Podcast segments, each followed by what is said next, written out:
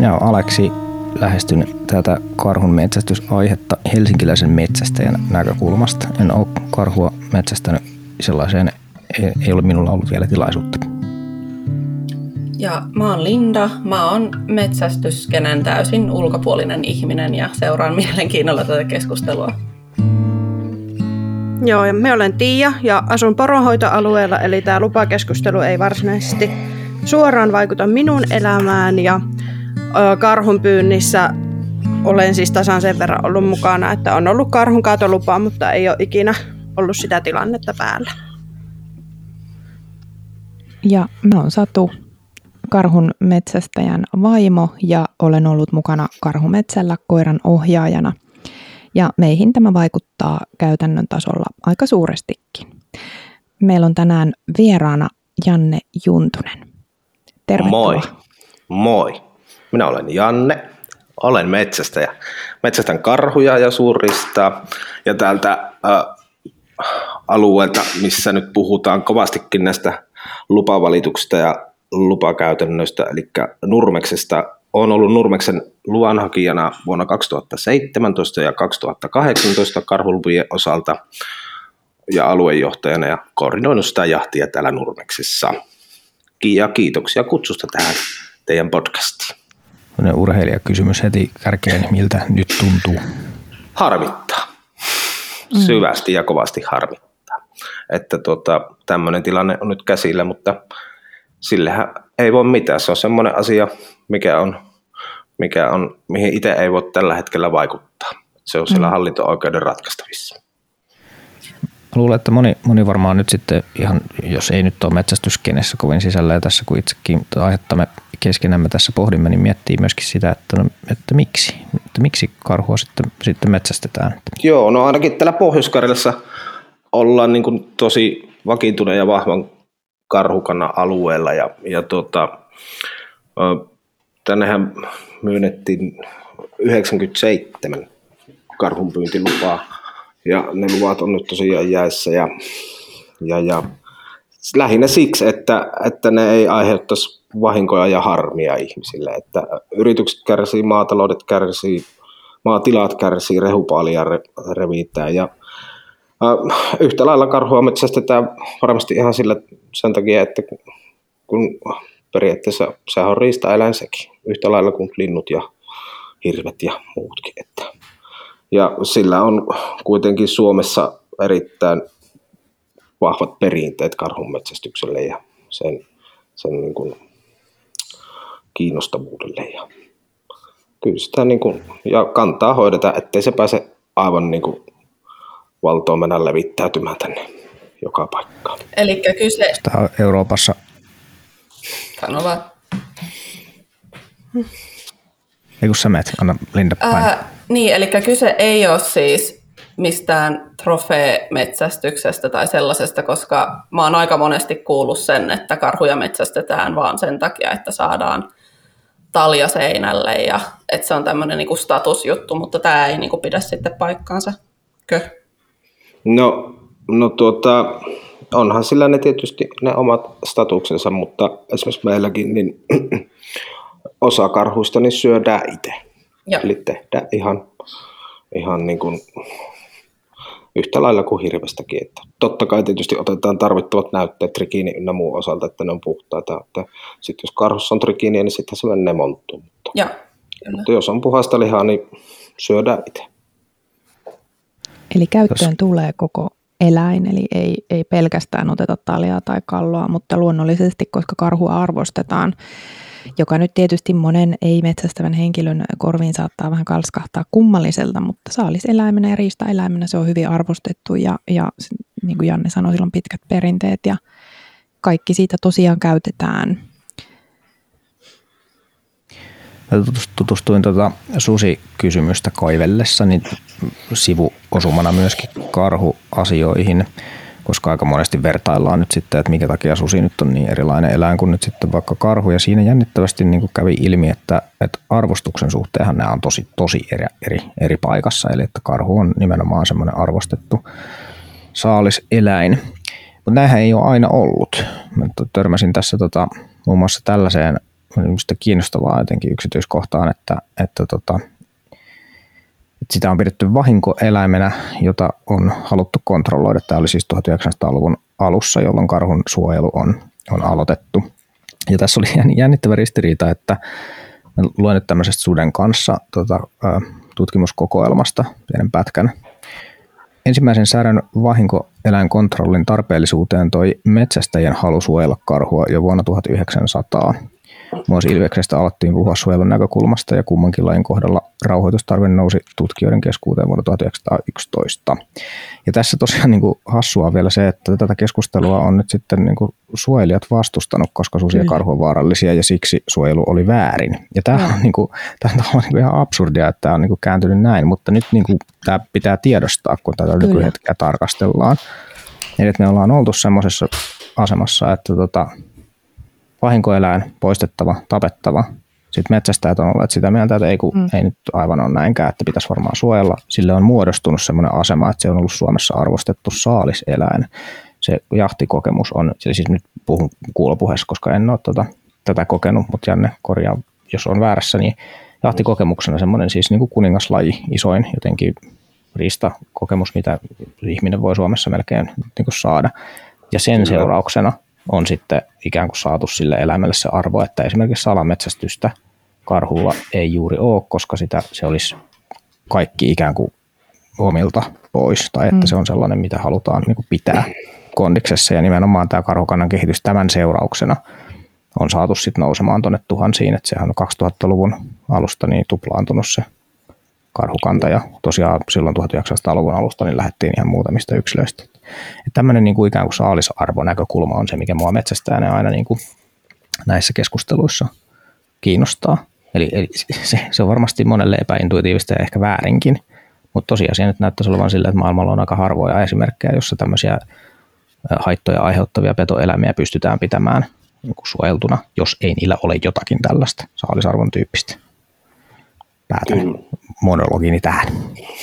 Mm-hmm. Kyllä, voin kompata tuota, kyllä niin kuin edelleen karhun kaateja ja, ja tuota, itse se saalis, saalis karhu saa kyllä se arvostuksensa aina, aina niin kuin osakseen, että tuota, kyllä se aina on, on hieno tapahtuma ja kunnioitettava tapahtuma, kun se karhu saa dannuri ja lajina, lajina on todella haastava, että, että karhu on viisas ja taitava elää, että se aika usein jallittaa meitä metsästäjiä kyllä tuolla saloilla. Että ei ole, ei ole ihan yksinkertainen pyydettävä. Mä oon monta kertaa miettinyt sitä just, että miten kun paljon kritisoidaan sitä, että kun on ne koirat, jotka ajaa takaa ja sitten on kaikki se laitteisto ja autoilla huristellaan ees taas ja että se on ihminen on niin ylivoimainen ja se kertoo taas jälleen siitä, että se ajateltuna noin kuulostaa siltä, mutta sitten kun itse on ollut mukana – niissä, niin kyllä mä edelleen niin kuin nostan hattua sille eläimelle, että kaikista noista huolimatta, välillä se vaan katoo ja kukaan ei tiedä, mihin se katos. Sinne se vaan metsän uumeniin menee. Eli ei se ole ihan tietysti aina se ylivoimainen se ihminenkään kaikista näistä, näistä niin kuin etuoikeuksista ja apuvälineistä niin kuin huolimatta. Että se tavallaan se arvostus tulee myös sitä kautta, että se on oikeasti vaativa. Se vaatii taitoa ja se vaatii ymmärrystä ja se vaatii hyviä ja taitavia koiria ja rauhallisia ja taitavia metsästäjiä. Kyllä. Viisas on kontio metsässä, koska se on sen koti. Kyllä. Oliko se jotenkin, minä monestakin paikasta ehkä kuullut, mutta että kyllä olisikohan Paappa tavannut sanoa, että kun ne, me ollaan siellä tässä vaan viikonloppuisin, mutta ne on, ne on siellä aina. Mm. niin. paremmin. Niin. Kyllä.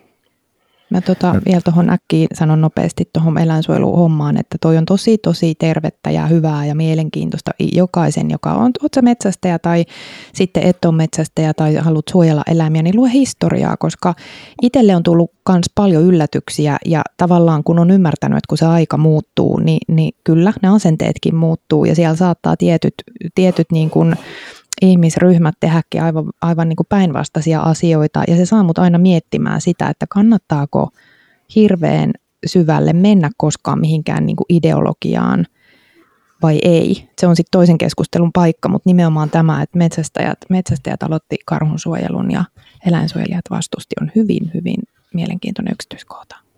Mm. Sitä se kyllä on. Mitä, mitä tästä nyt sit, sit seuraa? Et tässä on nyt monta, monta sellaista ikään kuin vaikutusta, kerrannaisvaikutusta, mitkä ei varmaankaan ole nyt niin kuin näkyvissä. Niin minkälaisia tota, vaikutuksia se tästä nyt tästä tota, lupien kaatumisesta nyt sitten, Janne, näet?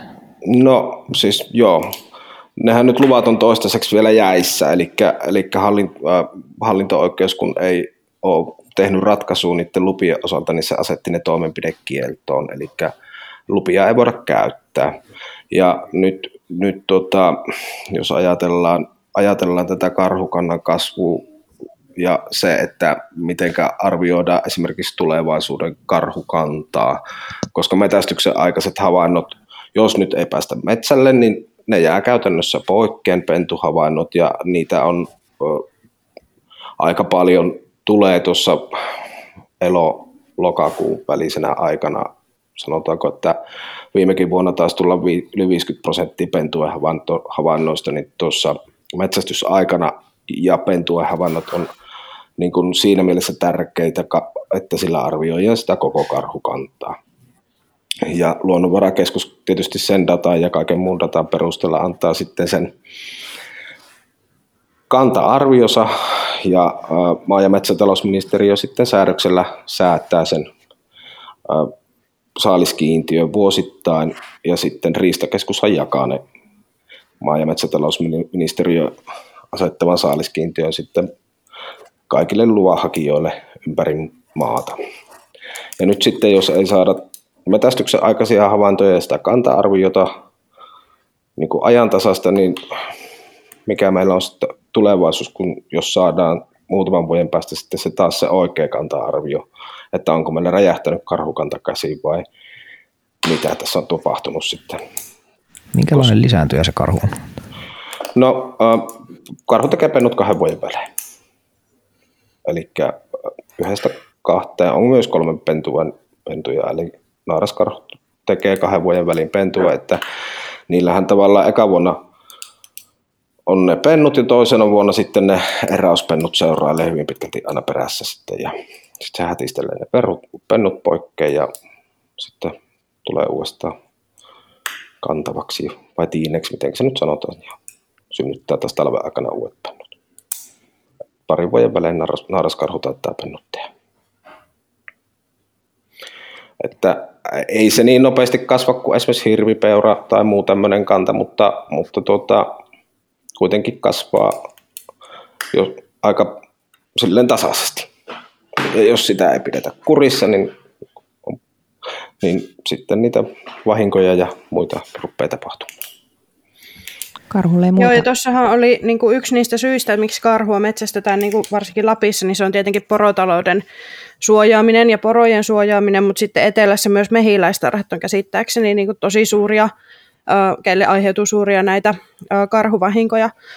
Mutta äh, sitten toi, että jos miettii näitä, mitä Aleksi kysyit, että mitä huolia on ollut, niin esimerkiksi Lapissahan se on, siitä on aika paljon keskusteltu, että, että entä jos nyt sitten etelästä tulee tosi paljon niin kuin karhumetsästäjiä Lappiin, että kun esimerkiksi viime syksynähän se oli tosi tulehtunut se tilante, tilanne niin kuin hirvenpyynnin osalta, kun oli niin paljon porukkaa liikenteessä, niin se on ollut yksi huoli, mutta tänään Yle just uutisoi siitä, että se ei ole ainakaan nyt vielä akuutti huoli, mutta sitten toinen, mikä on, mikä on sitten taas poronhoitajia huolettanut, niin se, että jos etelästä tulee paljon karhunpyytäjiä Lappiin, niin sitten se, että kuinka paljon ne metsästyskoirat aiheuttaa sitten vahinkoja poron, porotaloudelle, kun ne ei todennäköisesti ole kuitenkaan porovapaaksi koulutettuja. Mä voisin tuohon pikkusen kommentoida, että todennäköisesti sinne tulee että paljon pohjoisen puolelle metästäjiä ja se mikä oli se hirvikeskustelu ja hirvihomma viime syksynä, niin enpä epäilisi, etteikö tämän karhun osalta tulisi käymään samalla tavalla. Vuosittain Metsähallitus myy pelkästään semmoinen kahdesta tuhannesta, noin parhaimmillaan on tainnut myydä 2400 vieraslupaa niin kuin hallituksen alueelle karhunpyytilupia, niin kuin vieraslupia pelkästään. Ja nyt kun ajatellaan, että Pohjois-Karjalan metsähallituksen alueet on poissa poissa pelistä. Ja karhujahti on ihmisillä kuitenkin, että sinne on tavallaan päästävä. Niin esimerkiksi meiltäkin niin Suomen poronhoitoalueen rajalle on semmoinen parisataa kilometriä täältä, niin eihän se ole matka aika mikään. Hmm. Ja, niin tota, sinne voi tulla sitä porukkaa pyytämään, Kyllä. kun siellä kuitenkin on sitten. Että ne ihan ymmärrettäviä huolia on, koska voin sanoa myös, että omat koirat ei ole porovappaaksi koulutettuja tällä hetkellä, että jos tulisin, niin olisi huoli siitä, että mitenkä, mitenkä käy, mm. että jos poro edes. Siis, tai, ei mitenkään pahasti käy, mutta varmasti saattaisi vähän haukuttaa.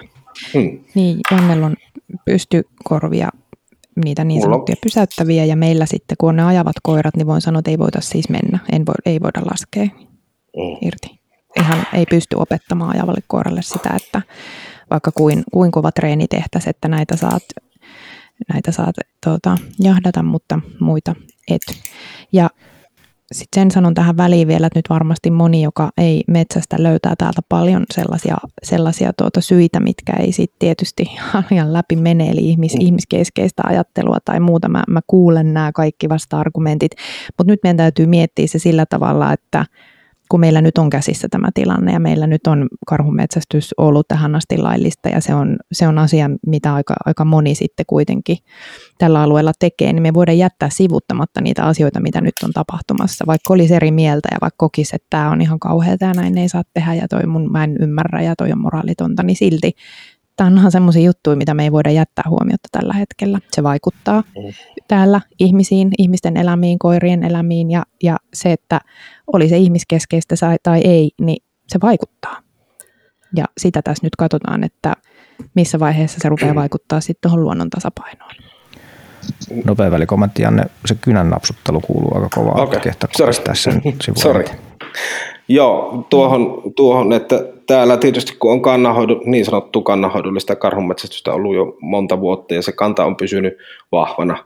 Ja näin, niin sitten vähän siis kun ihmetyttää, että, että miksi, miksi tämä niin kuin, ne, ne perusteet sille valitukselle, että, että koska kuitenkin ne luvat on myönnetty jo vuosia, vuosia samalla, samalla perusteella periaatteessa, mitä tähän mennessä on tullut, ja nyt tuli sitten, että nyt ei niin kuin myönnetä, myönnetä enää, että vaikka se onkin siellä ne korkeimman hallinto-oikeuden Ilves, Ilves-päätökset ja lausinnot, että ei ole direktiivin mukaisia ollut ne lupapäätökset, mutta tuota, äh, niin, se kuitenkin se valitus tehtiin 2019 siitä Ilves-luvasta, että tässä on pari mm, vuotta niin. menty ilman, ilman mutta toki päätös tuli vasta nyt viime keväänä. Että ehkä se nyt siitä sitten johtuu, että se tehtiin nyt.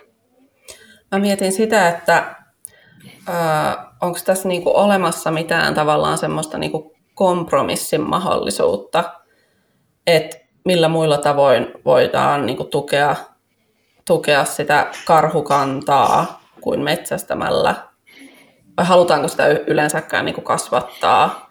Ja justiin tota, porotaloutta. Mä en nyt tiedä, että kuinka suuri osa poroista on, on vapaasti laiduntavia vai onko niitä yleensäkään. No onhan niitä, mutta ja minkä verran niitä on sitten niin kuin aitauksissa. Mutta sitten kun on kuullut näistä ää, petoaidoista, että pystytäänkö näillä niin kuin osittain sit vaikuttamaan näihin ongelmiin vai onko se niin kuin ihan tuhon tuomittua. Mutta jo, jotain tämmöistä, niin kuin, että onko olemassa mitään, minkäännäköisiä kompromisseja, koska, koska tota, se ehkä, no kyllähän sitä pitää miettiä ainakin. No mä ehkä myös miettisin sitä, että miksi sitä halutaan kasvattaa, koska se on kuitenkin suotuisan suojelun tasolla tällä hetkellä se karhukanta. Se ei ole erittäin uha se on, se on uha-alainen, mutta että miksi, se, miksi se pitäisi antaa kasvattaa, kasvaa, sanotaanko, niin kuin vaikka kaksinkertaiseksi, mikä tässä tämän, tämän hetkinen on. Että, että tuota, jos tämä, tämä kantamäärä on sellainen, että ihmiset ja karhut tulee hyvin toimeen keskenään, niin miksi se pitäisi kasvattaa älyttömäksi? Se on hyvä kysymys. Joo, tuossa ollaan mun mielestä Joo. kyllä ytimessä, että yksi, yksi semmoinen, mikä mua metsästäjänä aika paljonkin hiertää, on se semmoinen luonto kyllä hoitaa ajattelun. Joo ei se kyllä tämmöisessä tilanteessa todella hoida. Ja sitten semmoisia esimerkkejä Euroopastakin löytyy, että kun karhun metsästys on Romaniassa nyt 2015 ollut kiellettyä, siitä asti ollut kiellettyä, niin kyllä se, ne sosiaaliset ongelmat räjäyttää mm. käsiin. Ja mulle yhden kohta ei kyllä uppoa, uppoa myöskään tämä retoriikka, jossa, jossa peräänkuulutetaan sitä, että ei ole sadan prosentin todistusaineistoa tai tieteellistä tutkimusta siitä, ettäkö, etteikö karhujen käyttäytymiseen voitaisi jahtaamalla ja metsästyksellä vaikuttaa. Se vaikuttaa mm. minusta jotenkin absurdilta, kun tiedetään tai on, on havaittu se, että mikä se vaikutus nyt sitten metsästyksellä riistaeläimiin on. Että se minusta vaikuttaa just nimenomaan semmoiselta ikään kuin, niin kuin tiedettä semmoisena lyömäaseena mm. käyttämiseltä. Eli siinä ikään kuin vaaditaan semmoista tutkimusta, mitä on mahdotonta tehdä, ja sitten sit ikään kuin ignorataan sit täysin, täysin se vaikkapa nyt sitten metsästäjän ammattitaito ja tieto siitä, että miten, minkälaisia havaintoja eläinten käyttäytymisestä on, se suljetaan, suljetaan keskustelusta syrjään sillä, että sinulla ei ole tieteellinen päte, pätevyyttä, niin sinun argumenttiasi ei kuulla. Mm. Se, on, se, on, se on yhteiskunnallisesti todella haitallinen tapa käydä tuota keskustelua. Mm. Ja niin, no sitten tuohon kanta-arviointiin ja muihin dataa, että kun äh, tai se, että mikä nyt on kanta ja sitten se ä, nyt kannanhoidollinen metsästys ja tämmöinen näin, että kuitenkin se aika monen virkamiehen ja spesialisti ja tämmöisen läpi menee tämä karhun kanta-arvio ja se verotus, verotus että siellä niin kuin tosiaan luonnonvarakeskuksen asiantuntijat tekee niin kuin työn siitä, että ne tekee mm. kanta-arvio ja verotussuunnitelma ynnä muuta. Niin. Ja sitten tehdään, maa- ja metsätalousministeriö tekee sen säädöksen siitä saaliskiintiöistä, niin ää, eikö niin kuin tavallaan nämä valituksen tekijät niin kunnioita näiden virkamiesten työtä ja pian niitä totena, että mitä ne on, kun ne pyyhitään, pyyhitään poikkeen ja sitten tehdään valituksia näistä, näistä tuota, pyyntiluvista, että sitten tavallaan ei uskota siihen dataan, että se kanta kestää sitä verotusta. Niin koska ollaan eri mieltä siitä eläimen tappamisesta, niin sitten kyseenalaistetaan kaikki, mikä millään lailla, vaikka se olisi oikeasti ihan niin kuin validia tietoa, niin kyseenalaistetaan ja mitä toidaan kaikki tieto, mikä sitten taas voisi viitata siihen, että ehkä niitä pitää jonkin verran sieltä, sieltä luonnosta poistaa. Mutta osaatko Janne tai, tai tuota, kertoa sillä tiivistelmän siitä, että kuinka se eläimen, otetaan nyt se karhu, niin kuinka se tehdään ihan alusta loppuun nyt se kanta-arvio, eli ensimmäinen juttu, mitä tehdään? Onko vaikea kysymys? Kun se on aika no, monimutkainen. No se on moni, no ei se nyt niin. monimutkainen. Mutta siis tuossa me taisin sitä jo vähän sivuttaa. Eli. Eli me tästä tuottaa sen havainnoillaan sitä aineistoa ja dataa luonnonvarakeskuksella kirjaamalla tassujärjestön pentu, pentuhavainnot ja aikuisyksilöhavainnot ja kaikki yksilöhavainnot. Se nyt tietysti se on ollut vähän metästiillä, koska luonnonsuojelijat tavallaan omalla työllään on tehnyt sen, että metästäjät kokee sen, että mm, heidän työtään ei arvosteta, että kun kerätään näitä mm. havaintoja tuonne järjestelmään ja tuota, sitten tavallaan tehdään nämä valitukset sen mukaan. Niin. Eli luonnon äh, tassujärjestelmästä menee tiedot, luonnonvarakeskukset ja hyö sitten omaa datansa ja tämän metästä havaintojen perusteella muodostaa sen kanta-arvion Suomeen, ja. josta sitten, sitten tänä kesänä päivitetyn kannanhoito, maa- ja metsätalousministeriön kannanhoitosuunnitelma, karhun kannanhoitosuunnitelman mukaisesti mietitään niitä, että mitkä on niin kuin saalisyksilöt, mitä ruvetaan vuosittain metästämään. Ja maa- ja metsätalousministeriö antaa sen lausunnon ja siitä sitten tuota, antaa riistakeskukselle määrät, mitä lupia saalismääriä voidaan metästää, ja riistakeskus jakaa sitten luvanhakijoille, eli luvanhakijat on alueittain, eli yleensä riistahoitoyhdistys on, ei riistahoitoyhdistys ei ole luvan hakija, mutta riistahoitoyhdistysalueita haetaan se lupa aina, valitaan luvanhakija, joka hakee sitä riistakeskusta pyyntilupaa. Ja äh, sitä ennen esimerkiksi meilläkin oli täällä Nurmeksessa, niin meillä oli kaksi palaveria, luvanhakupalaveria, niin kuin, missä mietittiin, että montako pyyntilupaa haetaan Nurmeksen alueelle. Ja sitten luvanhakija teki sen lupahakemuksen ja sieltä tuli haettiin enempi, mutta saatiin vähempi, eli riistakeskus oli sitä mieltä, että niin paljon ei ole täällä verotettavaa kantaa, perustui ihan siihen pentuen havaintoihin, eli täällä oli viime vuodelta viiestä pentuesta vahvistetut havainnot, ja se kerrottiin kymmenellä, niin saatiin aikuisyksilömäärä 50 kappaletta, ja siitä sitten se 18 prosentin verotusprosentti, joka teki yhdeksän pyyntilupaa nurmekseen. Ja ne sitten ja pistet, ne olisi ollut käytettävissä tässä 20.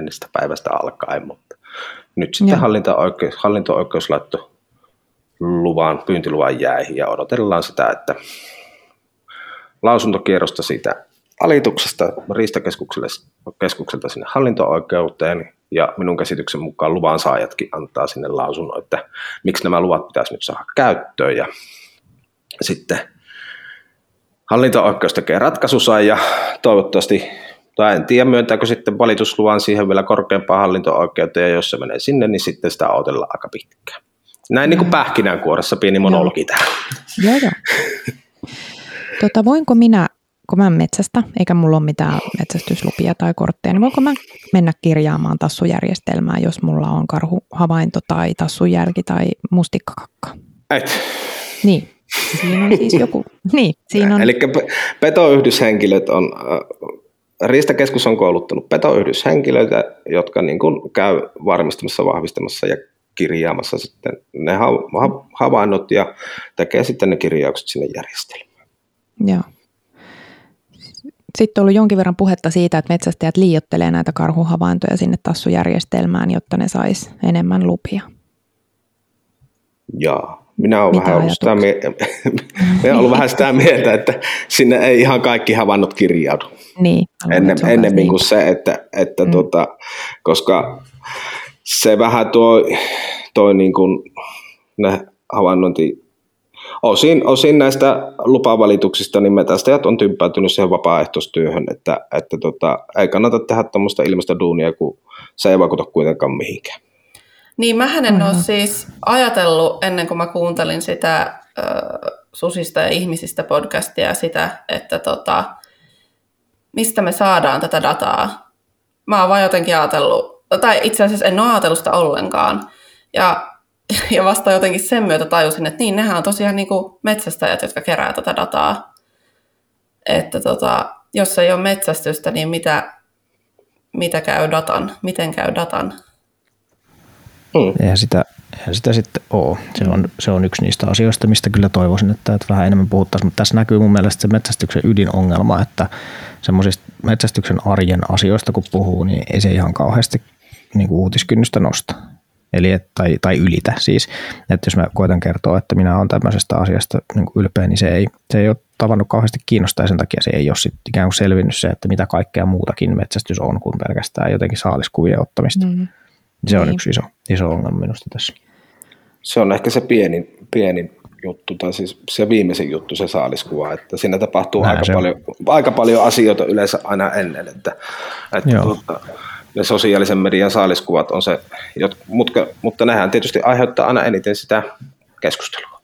Näin se on, mutta ehkä, ehkä mä vielä lisään jotenkin, jotenkin että mun, mun semmoinen niin pidemmän tähtäimen huoli kaikessa, mitä, mitä mä oon nyt vaikka seurannut ja mitä itsekin on, on tehnyt, tai mikä mua motivoi, on se, että, että me ollaan niin kuin menettämässä koko ajan sellaista yhteiskunnallista työvoimaa tässä. Niin kuin vähän viittasit siihen, että, että, että ei, se, ei se metsästäjien niin kuin jaksaminen tässä ulotu ihan kauhean pitkälle tästä eteenpäin. Mm. Että tuntuu siltä, että, että niin kuin joka suunnasta sitä, sitä harrastusta yritetään nakertaa. Se on ehkä vähän, vähän mahdollisesti yliviety tulkinta, koska sit niitä, mikä sitä nyt sitten nakertaa, niin siinähän puhutaan tässäkin tapauksessa nyt ihan yksittäisistä ihmisistä, ei suinkaan yhteiskunnasta, mutta tosiasia on kuitenkin just tämä, että no eipä tätä työtä nyt niin kukaan näytä ainakaan julkisesti arvostavan, niin miksi, miksi sitä sitten pitäisi niin tehdä.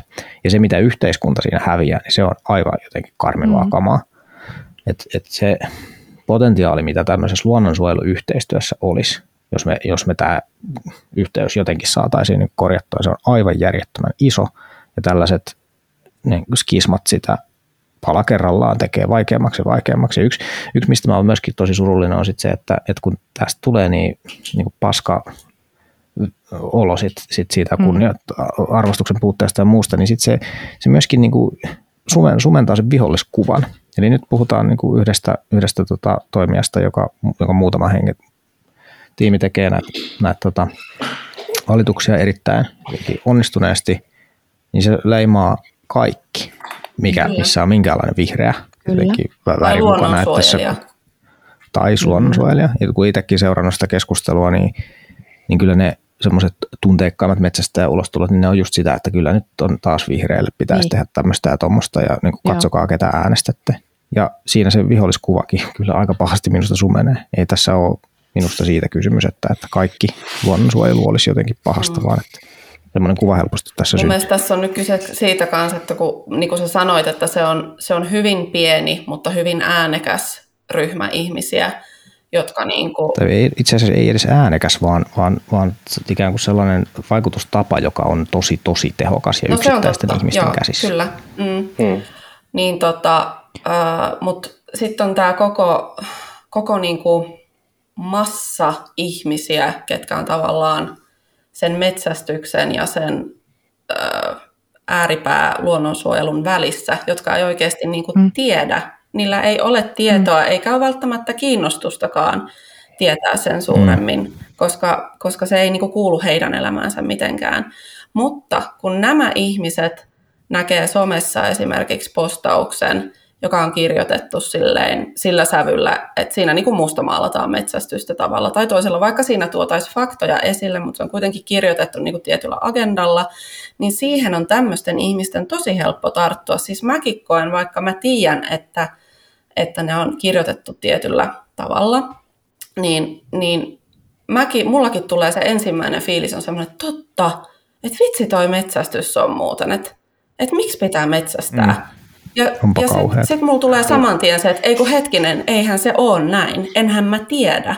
Ja, ja tota, sitten taas jos miettii, niin kuin, jos miettii sitä, että kuinka paljon huomioon tuommoinen saa niin kuin tältä ihmismassalta, jotka ei sitten niin kuin tiedä aiheesta, versus, että jos tulisi samasta aiheesta se metsästys, metsästysnäkökulmasta niin kuin postaus, niin ei se kiinnosta samalla tavalla, ei se herätä samalla tavalla niin kuin mm. mielenkiintoa tai tunteita tai mitään, niin se on tosi vaikea niin kuin saada, saada näkyviin se asia sieltä toisesta näkökulmasta. Ja mun mielestä tässä ihmisten pitäisi niin kuin kaikkien, minä mukaan lukien, skarpata, että asioita ei voi yksipuolisesti niin kuin miettiä. Pitää aina miettiä niin kuin eri, eri puolilta sitä eri suunnista ja niin kuin molempien osapuolien tavallaan ne näkökulmat siinä. Ja pitää pystyä kuuntelemaan sitten myös sitä vastapuolen niin kuin, ä, asiaa sen aiheen suhteen.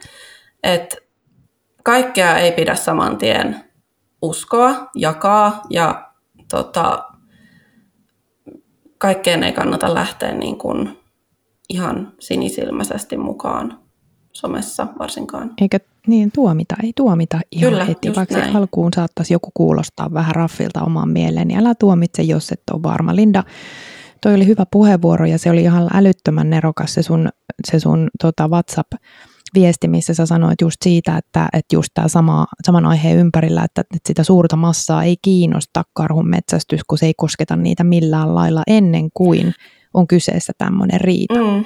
Ja tavallaan tämmöinen vastakkainasettelu, koska me tykätään vastakkainasetteluista, ne aiheuttaa meissä tunnekuohun ja me reagoidaan niihin.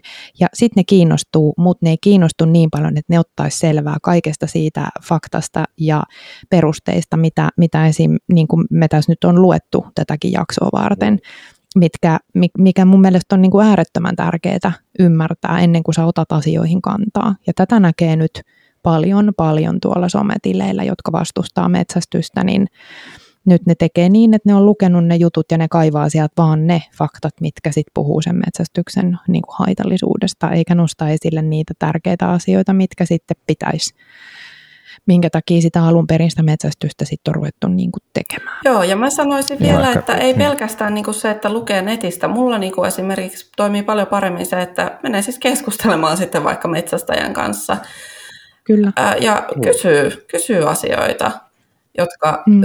jotka mietityttää. Ja siinä tulee samalla niin kuin varmasti metsästäjällekin sellainen olo, että, että okei, että hei, tämä on valmis juttelemaan ja on niin kuin kiinnostunut eikä ole silleen niin kuin piikit pystyssä tuu, tuu haukkumaan ja kyseenalaistamaan, vaan oikeasti niin kuin kysyy asioita. Se on lähestymisestä tietysti Siis se on todellakin kyllä. No sitten jossain haluaisin semmoisen aiheen vielä nostaa esille, missä, missä tätä SRVA-toimintaa on nyt sitten, no miten se liittyy nyt sitten tähän karhunmetsästykseen ja minkä takia karhumetsästyksestä on hyötyä sitten SRVA-tehtävissä ja Janne on toiminut myös siellä, siellä mukana, niin kerro Janne, mitä voit? Mä olin... Lyhenteellä, lyhenteellä tarkoitetaan suurista virka-apua. Suurista virka kyllä. Mä, mä sanon sen verran, että mä olin viime viikolla ekan kerran niin kuin oikeasti mukana semmoisessa, missä joutui oikeasti niin, tekemään Katsomassa, että mitä tehtiin. Kyllä, ja jouduin vähän hikoilemaankin ja vähän itkinkin, mm. mutta kaikki meni niin kuin hyvin, mutta koska nämä on viranomaistehtäviä, niin niistä ei voi somessa kertoa eikä puhua, ja hyvä niin, mutta sitten toisaalta tämä on nyt se, millä minä olen aika paljon perustellut sitä, miksi meidän koirien täytyy osata toimia nopeasti ja tehokkaasti ja reippaasti karhun jäljellä. Joo, kyllähän se minusta niin kuin SRPA-toiminta on tärkeää ja se on perustuu sekin puhtaasti ihan vapaaehtoisuuteen. Ja, ja tuota, jos ajatellaan vaikka, että karhu kopsahtaa auto alle, niin kyllähän se niin kuin sille eläimelle on tärkeää, että se sieltä saadaan, niin kuin, varsinkin jos on loukkaantunut, niin hyvinkin äkkiä poikkeen sitten, sitten kärsimästä. Eli se äh, suurista virka-apu perustuu hyvin pitkälti, tai onkin niin kuin viranomaisyhteistyötä ja, ja siellä ollaan viranomaistehtävissä ja se, miksi niin kuin karhunmetsästys ja no esimerkiksi karhunmetsästys, yhtä lailla hirvenmetsästys ja muuta, että siinä hommassa pitää olla toimivat koirat. Ja muuten se ei, se ei niin kuin, hmm. siitä ei tule yhtään mitään. Että, et, et, äh, suuri, nyt katos mulla ajatus. Auttakaa vähän, niin, mitä mä olin sanonut? Niin, eli no, niin pitää olla toimivat koirat, niitä pitää Kyllä. treenata ja se ei riitä, että sä opetat niille purkeista joskus karhunhajun ja sitten kun tulee soitto no yöllä, niin sit viiään koira metsään. Se ei ihan mene niin. Ei niin, eli käytännössä lähtövalmius pitää olla, olla tuota 24-7 ja, ja se, että me tästä, just mitä oli tuossa tuo vastakkainasettelu puheenvuoro äsken, niin ää, nythän on hirmu, hirmu iso, tai siis monesta paikasta saa lukea, että metästäjien pitäisi lopettaa SRV-toimintaa, kun näitä valituksia mm. tulee. Niin, Joo. Tämä on siis metsästäjien niin kuin semmoinen niin, metsä, niin, niin? Että, niin, että se on niin kuin ainut keino, millä nyt voidaan vaikuttaa tähän, että, että tuota, mutta eihän se ole se loukkaantuneen eläimen vika. Ei, että, niin. että ihmiset täällä riitelee karhuluvista. Niin, ja se, että se ei ole toimiva, koska tiedän, että, että jossakin paikkaa on joskus kokeiltu ja ollutkin SRVA-lakkoja, mutta sitä on sitten hoitanut, hoitanut luonnonsuojelujärjestö ja, ja tuota, se ei ollut mitenkään, mitenkään tuota, no sieltä kuului monenlaisia. Se ei vaan niin. toiminut, koska käytössä ei, ei ollut ei koiria. Joo. Koiria. Eli Joo, ja sit... Joo, sano Aleksi. Niin, että vielä, vielä sit mietin sitäkin, että tosiaan kun puhutaan vielä nyt sit karhuista vaikka onnettomuuden uhrina, niin sitten, että jos ei sitä SRVA-toimintaa ole, jos ei siinä ole niitä harjoitettuja toimivia koiria, niin kyllä siinä aika, aika heikot on, heikot on tota onnistumisen edellytykset, että itsehän en lähtisi tuollaiseen niin kuin mistään hinnasta, koska tiedän, että ei, ei riitä kyvyt eikä, hmm. eikä Se, se on, jos ajatellaan loukkaantunut karhu, niin se vaatii tosiaan koirilta, koirilta mm paljon, mutta vaatii se myös tietysti metsästäjiltäkin, että, että tuota, pitää olla kokemusta ja tietty järkikin siinä tehtävässä, että ei, ei mennä pilkkopimeänä sinne koiran haukkuun. Että jatketaan mm. sitten vasta vaikka seuraavana päivänä. Että, koska loukkaantunut karhu saattaa aika herkkään tulla päällekin. Että sitten siinä käy ukolle köpeilysti ja siinä ei ole, ei ole tarjolla kuin tappioita, jos karhu tulee mm. tulee tota ihmisen päälle. Että kyllä siinä aika heikolla ollaan sitten. Että tärkeitä tehtäviä ja hommia. Mutta tämäkin niin. perustuu vaan tosiaan vapaaehtoisuuteen. kaikkea. Se on, on pitkiä käyntejä, että ne ei todellakaan ole mitään muutaman tunnin keikkoja, vaan sinne mennään tosiaan omilla rahoilla ja omalla ajalla ja siellä ollaan just niin pitkään kuin se tehtävä sitä vaatii. Mm. Ja se, mitä mä tuossa niin itse mietin, huomaan miettiväni tämän lakon, niin kuin mä ymmärrän sen, niin kuin sen, sen tavallaan sen, mihin halutaan vaikuttaa. Ja, ja mä tuun surulliseksi siitä, että tämä on ainoa keino, minkä metsästäjät tällä hetkellä, että mikä heillä niin kuin olisi, millä tavalla he voi vaikuttaa siihen omaan. Ja sitten on ollut aika hyviäkin kommentteja. Mä, mä luin tosi hyvää keskustelua tässä, missä aika moni metsästäjä sanoi sitä, että ei, että tämä kääntyy meidän omaan nilkkaan, että ei, tämä, tämä ei ole se ratkaisu. Et siinä vaiheessa, jos me ruvetaan kieltäytymään näistä tehtävistä, niin jo ensinnäkin se eläimen kärsimys siellä, mutta toisekseen se, niin eihän ihmiset ymmärrä, miksi, miksi kieltäydytään. Ja sitten myös olen huomannut sellaisen, että aika moni metsästäjä, metsästävä henkilö pitää tätä kunnia hommana. Että sitten kun lähdetään, niin sinne lähdetään oikeasti niin kuin auttamaan. Ja niinä kertoina, kun olen ollut mukana ja olen kuunnellut sivusta metsästävien henkilöiden keskustelua, niin kyllä siinä käydään koko ajan arvovalintakeskustelua ja moraalista keskustelua siitä, että mitä loukkaantuneille eläimille tehdään ja miten arvioidaan sen eläimen kunto ja muuta. Ja se, se niin kuin aina kun mä näen sit näitä näit kommentteja, missä dissataan dissataan metsästäjiä ja sanotaan, että ne on tunteettomia, murhahimoisia tyyppejä, niin joka kerta mun tekisi mieli nousta parrikaadeille ja sanoa, että toi ei pidä paikkaansa toi on nyt sitä mustamaalaamista, nyt annetaan semmoinen mielikuva, mikä ei pidä paikkaansa. Ja näistä pitäisi jotenkin saada puhua. Siis SRV-toiminta on ihan älyttömän niin kuin, tärkeä juttu. Ja se, mitä siellä niin kuin, tapahtuu, niin se on tosi, tosi sääli. Että sit, sitä ei voida tavallaan niin kuin, avata enempää. Nimenomaan niitä detaljeja, että mitä siellä tehtävässä niin. tapahtuu, se on kyllä niin. ihan totta, että, että siellä, se on kyllä todella tarinan arvoinen juttu. Mä ehkä mm. niin kuin, olen itse vähän kääntynyt toiveikkaammaksi sen suhteen, että mitä tässä tilanteessa voi tehdä. Siis lyhy, lyhyt, lyhyellä tähtäimellä tietysti ei, ei juuri mitään, koska mm. nyt ollaan, käydään nyt niin kuin oikeus, oikeuskeskustelua. Se on vähän jotenkin, että silloin kun avioeroriita menee oikeuteen, niin sitten sitä kosovittelua ei oikein siinä kohtaa pysty tekemään. Mm. Mutta nyt on, mä oon, mä oon huomannut ilokseni, että useampi metsästäjä on lähtenyt suhtautumaan tähän siten, että kyllä meidän nyt on pakko alkaa kertoa tästä meidän elämästä, elämäntavasta ja harrastuksesta vähän eri tavalla. Että mä haastattelin metsästä podcastiin Turusen Arja tuossa juuri, ja hän, hän on siis just tämmöinen, mikä on tullut karhu metsästyksen kautta kansalle tutuksi suorastaan, henkeä ja vereen elää sitä, sitä tota maailmaa, ja kun, kun kuulin tämän uutisen, että, että nämä luvat menee säppiin, niin kyllä minulla kävi mielessä, että kyllä siellä aikamoisia tunteita varmasti mm. niin kuin koetaan. Ja siksi olin, olin niin positiivisesti yllättynyt, että se Arin kulma oli tietenkin turhautunut, mutta hänen perään, se mitä hän perään kuulutti, on just se, että kyllä meidän pitää nyt alkaa kertoa ihan ylpeänä siitä, että mitä me tehdään ja lakata ripottelemasta tuhkaa päälle ja pelkäämään sitä, että mitä siihen, mitä siihen reagoidaan. Mm. Mä oon ihan samaa mieltä. Ja sitten samaan hengenvetoon, niin mä oon ollut positiivisesti yllättynyt, että kun mä oon nyt Twitteriin kirjoittanut muutaman kaverin kanssa ihan siis aktiivisesti kokeiltu sitä, että jos me kerrotaan semmoista ihan, ihan perus, perus, perus asioista. Kantolan Petteri kirjoitti tai pistit ensin TikTokkiin tota videon siitä, että minä olen tämmöisessä jousikokeessa täällä. Täällä Suomessa jousimetsästämiseen vaaditaan tämmöinen koe ja se on tämmöinen ja tämmöinen. Hän niin kuin puolestoista minuutissa kävi sen läpi, että tämmöiset nämä yksityiskohdat on.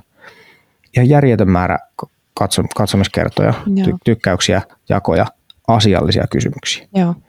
Eli, Joo. eli se jotenkin se ratkaisu pitkällä tähtäimellä tässä, niin se onkin itse asiassa tosi helppo. Eli kerrotaan asioista hyvin yksityiskohtaisella perustasolla, tietäen, että todennäköisesti vastaanottava yleisö ei tiedä tästä asiasta yhtään mitään, ja se on ihan ok.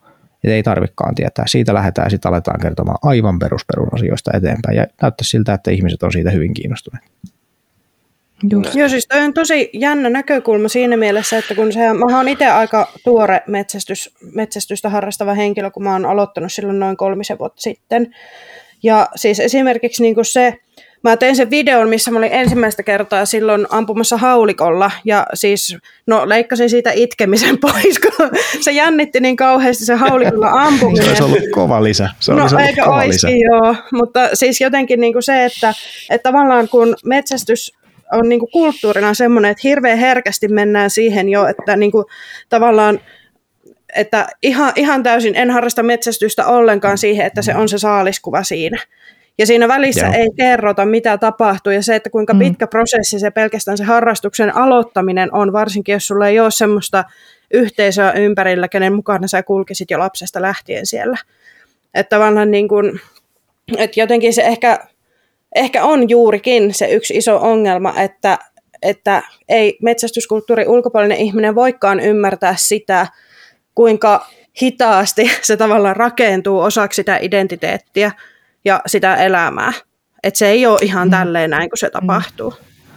No, tässä henkilökohtainen kokemus ainakin tälle mm. aikuisena aloittajana. Okei, siis joo, se on syventynyt toki paljon, mutta että mulla jotenkin itse mietin siitä aloittamisesta. Kyllä se eka kokemus oli sellainen, että vitsi, tässä on jotain syvempää, mutta oot kyllä oikeassa, että toki siitä ekasta jahdista tähän pisteeseen niin on aikamoinen niin kuin syventyminen tapahtunut. Että kyllä se pitkä prosessi on mun kohdalla seitsemän vuotta nyt tällä hetkellä mm. kellossa. Niin ja onhan sullakin varmaan jo ennen sitä ensimmäistä jahtia ollut jotakin, mikä sut on saanut niin kuin syventymään Joo, totta kai, totta kai just jo, ja oot kyllä oikeassa, että se on, mm. se on tosi näkymätöntä se kaikki työ, mitä sen eteen on niin tehty kaiken harjoittelun ja opettelun ja tutustumisen muodossa.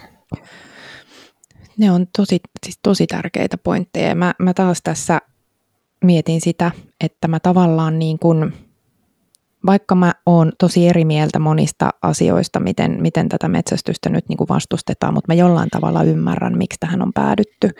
Että tavallaan mä toivoisin, että, että metsästäjät rupesi ihan, ihan oikeasti nyt vähän miettimään, että mitä asioita sä nostat esille sosiaalisessa mediassa siitä omasta harrastuksestasi tai elämäntavastasi. Että se, mitä siellä tähän asti on nyt nähty, niin ei ole mikään ihmekään, että se on saanut vastareaktion.